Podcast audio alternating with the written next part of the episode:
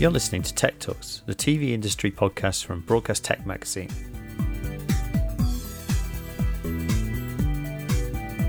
My name's Jake Bickerton and I'm the editor of Broadcast Sport and Broadcast Tech Magazines. The latest episode of this podcast series is with B B C Breakfast editor Richard. I'm probably going to get your surname wrong. Uh, is it Freddie Arnie, by any chance? Very good, but most importantly, call me Freddie. I easier. picked up a nickname in my school days of Freddie, and that's how I'm always known. Even when, when the B B C appointed me to this role, it got announced as, welcome to the B B C, Freddie.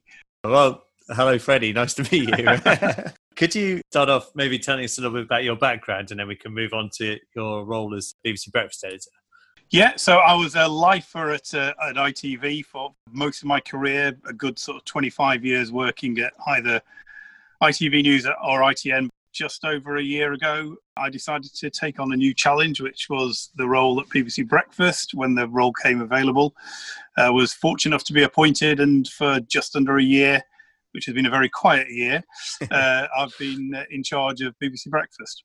It's probably not the year anyone would have imagined when you joined. No, I think I started knowing, obviously, there was going to be a general election at, at some point, because the speculation by them was so wild. It was a case of when rather than if. Yeah. And you were probably working on the basis of Brexit was going to happen. But of course, the, the one that nobody could predict and the one that nobody knew was going to completely change the way that we both work and approach things was a pandemic that sort of dominated the previous six months.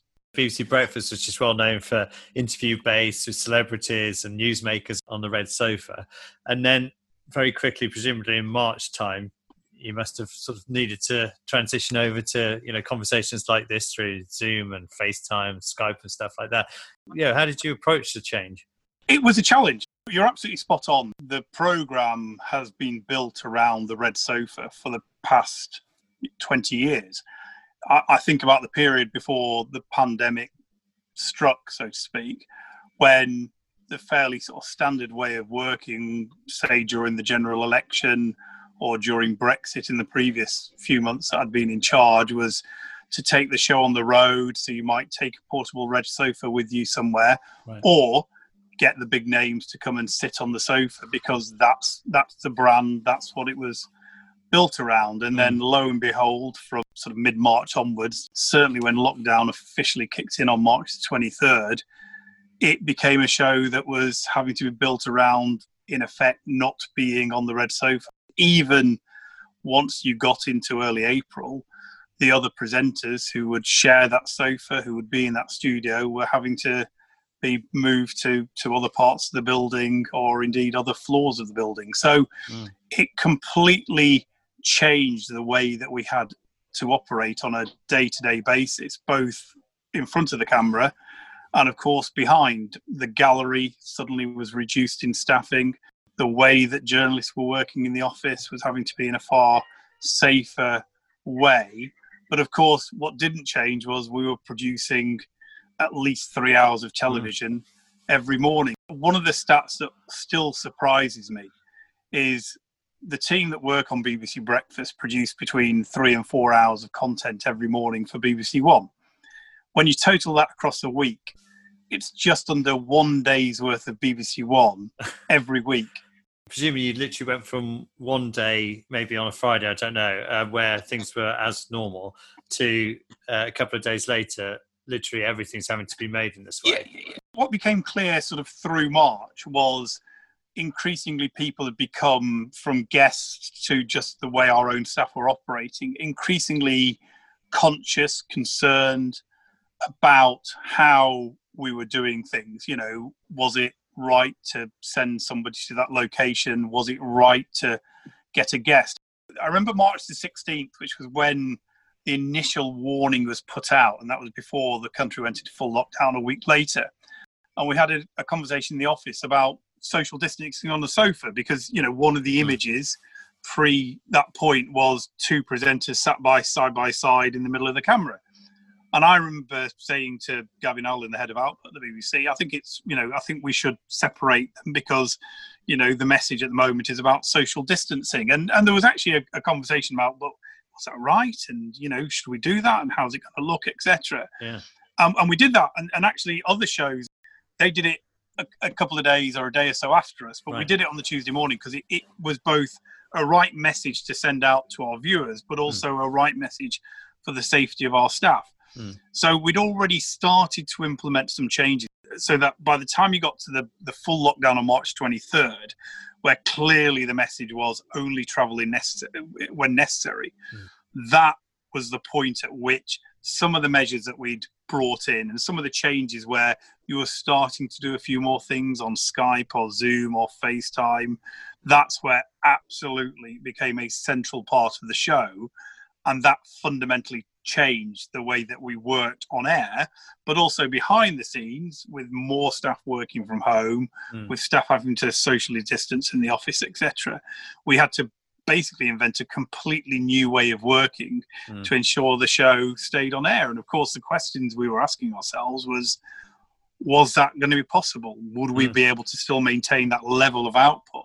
And what's been a great tribute to the team, both in front of camera and behind the cameras, is that we've managed to do that.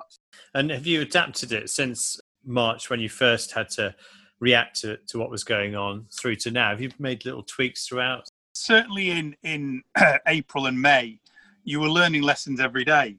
The best way of using technology, simple things. I mean, I think all our viewers have seen it, and I've seen it commented in a wider basis, you know, interviews that are done up up noses and, you know, the way things are framed. And in the early part of the pandemic, you know, how many times did you see people commentating, commenting on what was on the shelf behind somebody, et cetera. What you started to learn very quickly is what areas of the country have good and bad broadband connections. You know, having to educate people about how to set up a certain piece of technology on their phone. Behind the scenes, you know, how can you get the best out of staff who are, for very good and understandable reasons, having to work from home? You were no longer having those meetings where, you, where ten, fifteen, twenty viewers sat in the office in a room discussing and debating how to do your story the next day. And suddenly all of that is being done as a Zoom meeting whilst there are other things going on in their homes. You suddenly got an insight into the building work that's going on into somebody's yeah. house or the child that's running around. That kind of behind the scenes stuff, has that changed a little bit since lockdown's been eased off a little bit? Once the measures started to change, that ensured people were more willing to come into the office to work. But there are some roles where you've gone, do you know what? It continues to work just as efficiently as home. There is a limit to how many people can come in the office because you need to keep people socially distanced. You need to work safely in the space that we've got. So on a weekly basis, we put out a note about who's in next week and who's out next week. There were some great advantages of people working from home and how we've used technology that we probably wouldn't have used if it wasn't for the pandemic in terms of communicating with each other. Mm. But that also presented challenges as well. You know, there is something about being in the office, just the social nature of it. The conversation we're having now is two-dimensional. I can mm. see you, we can speak to each other, but you can't sense the other person. And mm. that sometimes is part of the creative process. And what about things like V Ts and outside broadcasts? Have you had to stop those, or have you found a way of making those work? By the time we got to the, the start of March, it literally was everything shut down. Straight away, obviously, as I mentioned, the interview situation changed. You were doing everything on Zoom, Skype or FaceTime. You weren't doing it as O Bs and you weren't sending cameras and trucks, et cetera.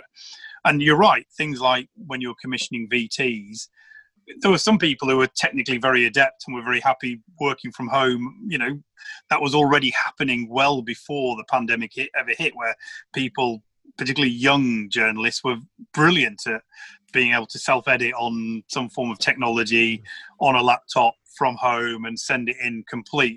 If I rewind to April, you know, our biggest success at that point was the work that we did around Captain Tom. Mm. If you think about the Captain Tom story, which actually came out at the start of April, so that was only a couple of weeks after we'd gone into major lockdown. Mm. And we were one of the first, certainly at a national level, we were the first to, to pay attention to that story. And that okay. was a classic, here's a story that we've come across. Let's do him on Zoom on a Friday. And we did him and his daughter Hannah on a Zoom. And it got a brilliant response. And it was like, let's do that again tomorrow because we've already had a brilliant response. And so we did it again twenty-four hours later, and it had an even more of an amazing response on the Saturday. And as the story grew in terms of the attention, you want to do more than just every time you're doing him, you're doing with Skype. Mm. So we work closely with health and, health and safety here at the B B C. We work closely with Captain Tom's family, to the point that one of the things that we were very lucky to realised right at the start was there was always going to be a point when he hit his hundred lap, yeah, that was going to be a, a moment. We, yeah.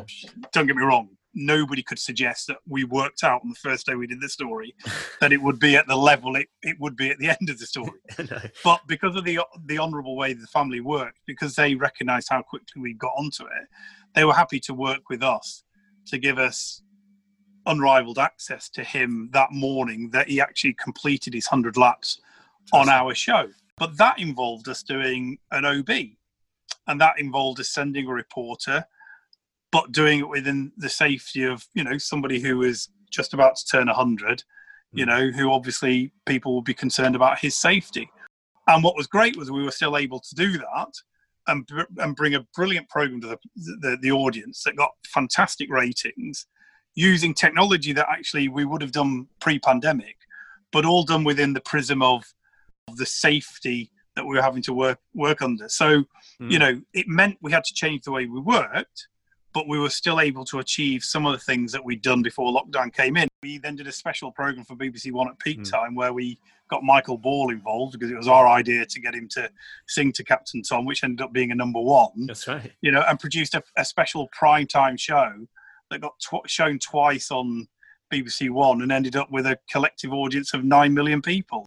Presumably at that stage, there wasn't lots of production guidelines for how to go on to set. B B C was very, very good from, you know, the health and safety point of view, right, of giving guidance. And obviously there were some quite strict rules that everybody had to abide by, not just us, us as broadcast journalists. But, you know, every member of the public was having to abide by in terms of social distancing and in terms of numbers of people who could gather, et cetera. And yes, mm. whilst the B B C, you know, had some exemptions as a public service broadcaster, as did I T V and, and others, there is still the message that you're sending out. So, for instance, if I take the Captain Tom example, in a pre-pandemic era, we would have sent many more people. So we had to scale back some of the ambition, but you were still able to do some amazing content, but stay true to the safety that was expected both by our viewers and by our staff. Were there little adaptations to what you'd normally do? I'm thinking things like, you know, practically the length of the boom mic and all that yeah. kind of stuff. Yeah. Yeah. You know, all of that becomes factored in it. So what you're having to do every time you do a job, even now, is very clearly think in advance. Okay, bear in mind the coronavirus restrictions. What restrictions does that put on us? The most important thing is the safety of your staff, whatever role that they play. Mm. So as a simple example, in our office, the gallery would normally have, in a pre-pandemic time, upwards of nine or ten people in there. Well, we have a limit of six in there. So as a simple example, the person doing the autocue, they used to be cramped on a desk with two others right behind. Well, that's not safe from a social distance point of view. So we had to relocate that person out of the gallery into a role that kept them safe, but kept other people in the gallery safe. In our gallery, the vision mixer and the director would have to sit side by side. That's mm. no longer possible. So at the moment, and this only used to happen at weekends, the director on B B C Breakfast is also vision mixing. Well, that's quite a challenge. Yeah. And they've they've done brilliantly a multi-camera O B with many different sources, with people remotely joining by FaceTime and Zoom, et cetera. One person is mixing all of that, including things like a fly pass. That's a that's a brilliant testament to the ability and flexibility of some of the staff behind the scenes. And what, what do you think the future is for this kind of way of working? I think the truth is, is there will be some lessons that we've learned during the pandemic and some things that we've done during the pandemic that will stay with us forever. The big debate will be which of those processes and, and to what extent. As much as there have been times when Zoom, Skype, FaceTime have been deeply frustrating, it's also at times given us access to people relatively cheaply when you wouldn't normally have got that. I think the challenge for a show like B B C Breakfast is what you lose by not being sat on the sofa next to the presenters is that intimacy or that reassurance yeah. or that little bit of humanity that you get by being on there. B B C Breakfast is getting to twenty next month. Is there a key points of which you can see where B B C Breakfast has transitioned a little bit each time? twenty years in terms of as B B C Breakfast. Obviously, breakfast T V on B B C has, has lived a lot longer than that. I think what's interesting is, and what has been at the heart of that has been the red sofa. And the sofa in itself has become a a symbol. And I think that's really important. And probably the biggest challenge, the biggest change that, that Breakfast made in those twenty years was simply the move from London to Media City in, in Salford. And, and actually, therefore, the biggest change, even though the viewers might not have seen it, was that move of production staff, technology, and presentation from its home in London to being at Media City and being part of a wider cohort, which isn't just the B B C, but now has I T V on the site, has the University of Salford, has independent production companies. And that means you now tap into a into a richness of staff, both talent who are going to be here in front of the camera and production staff who work behind it. I hope you enjoyed this episode of Broadcast Tech Talks Podcasts. Subscribe now and I'll see you next time.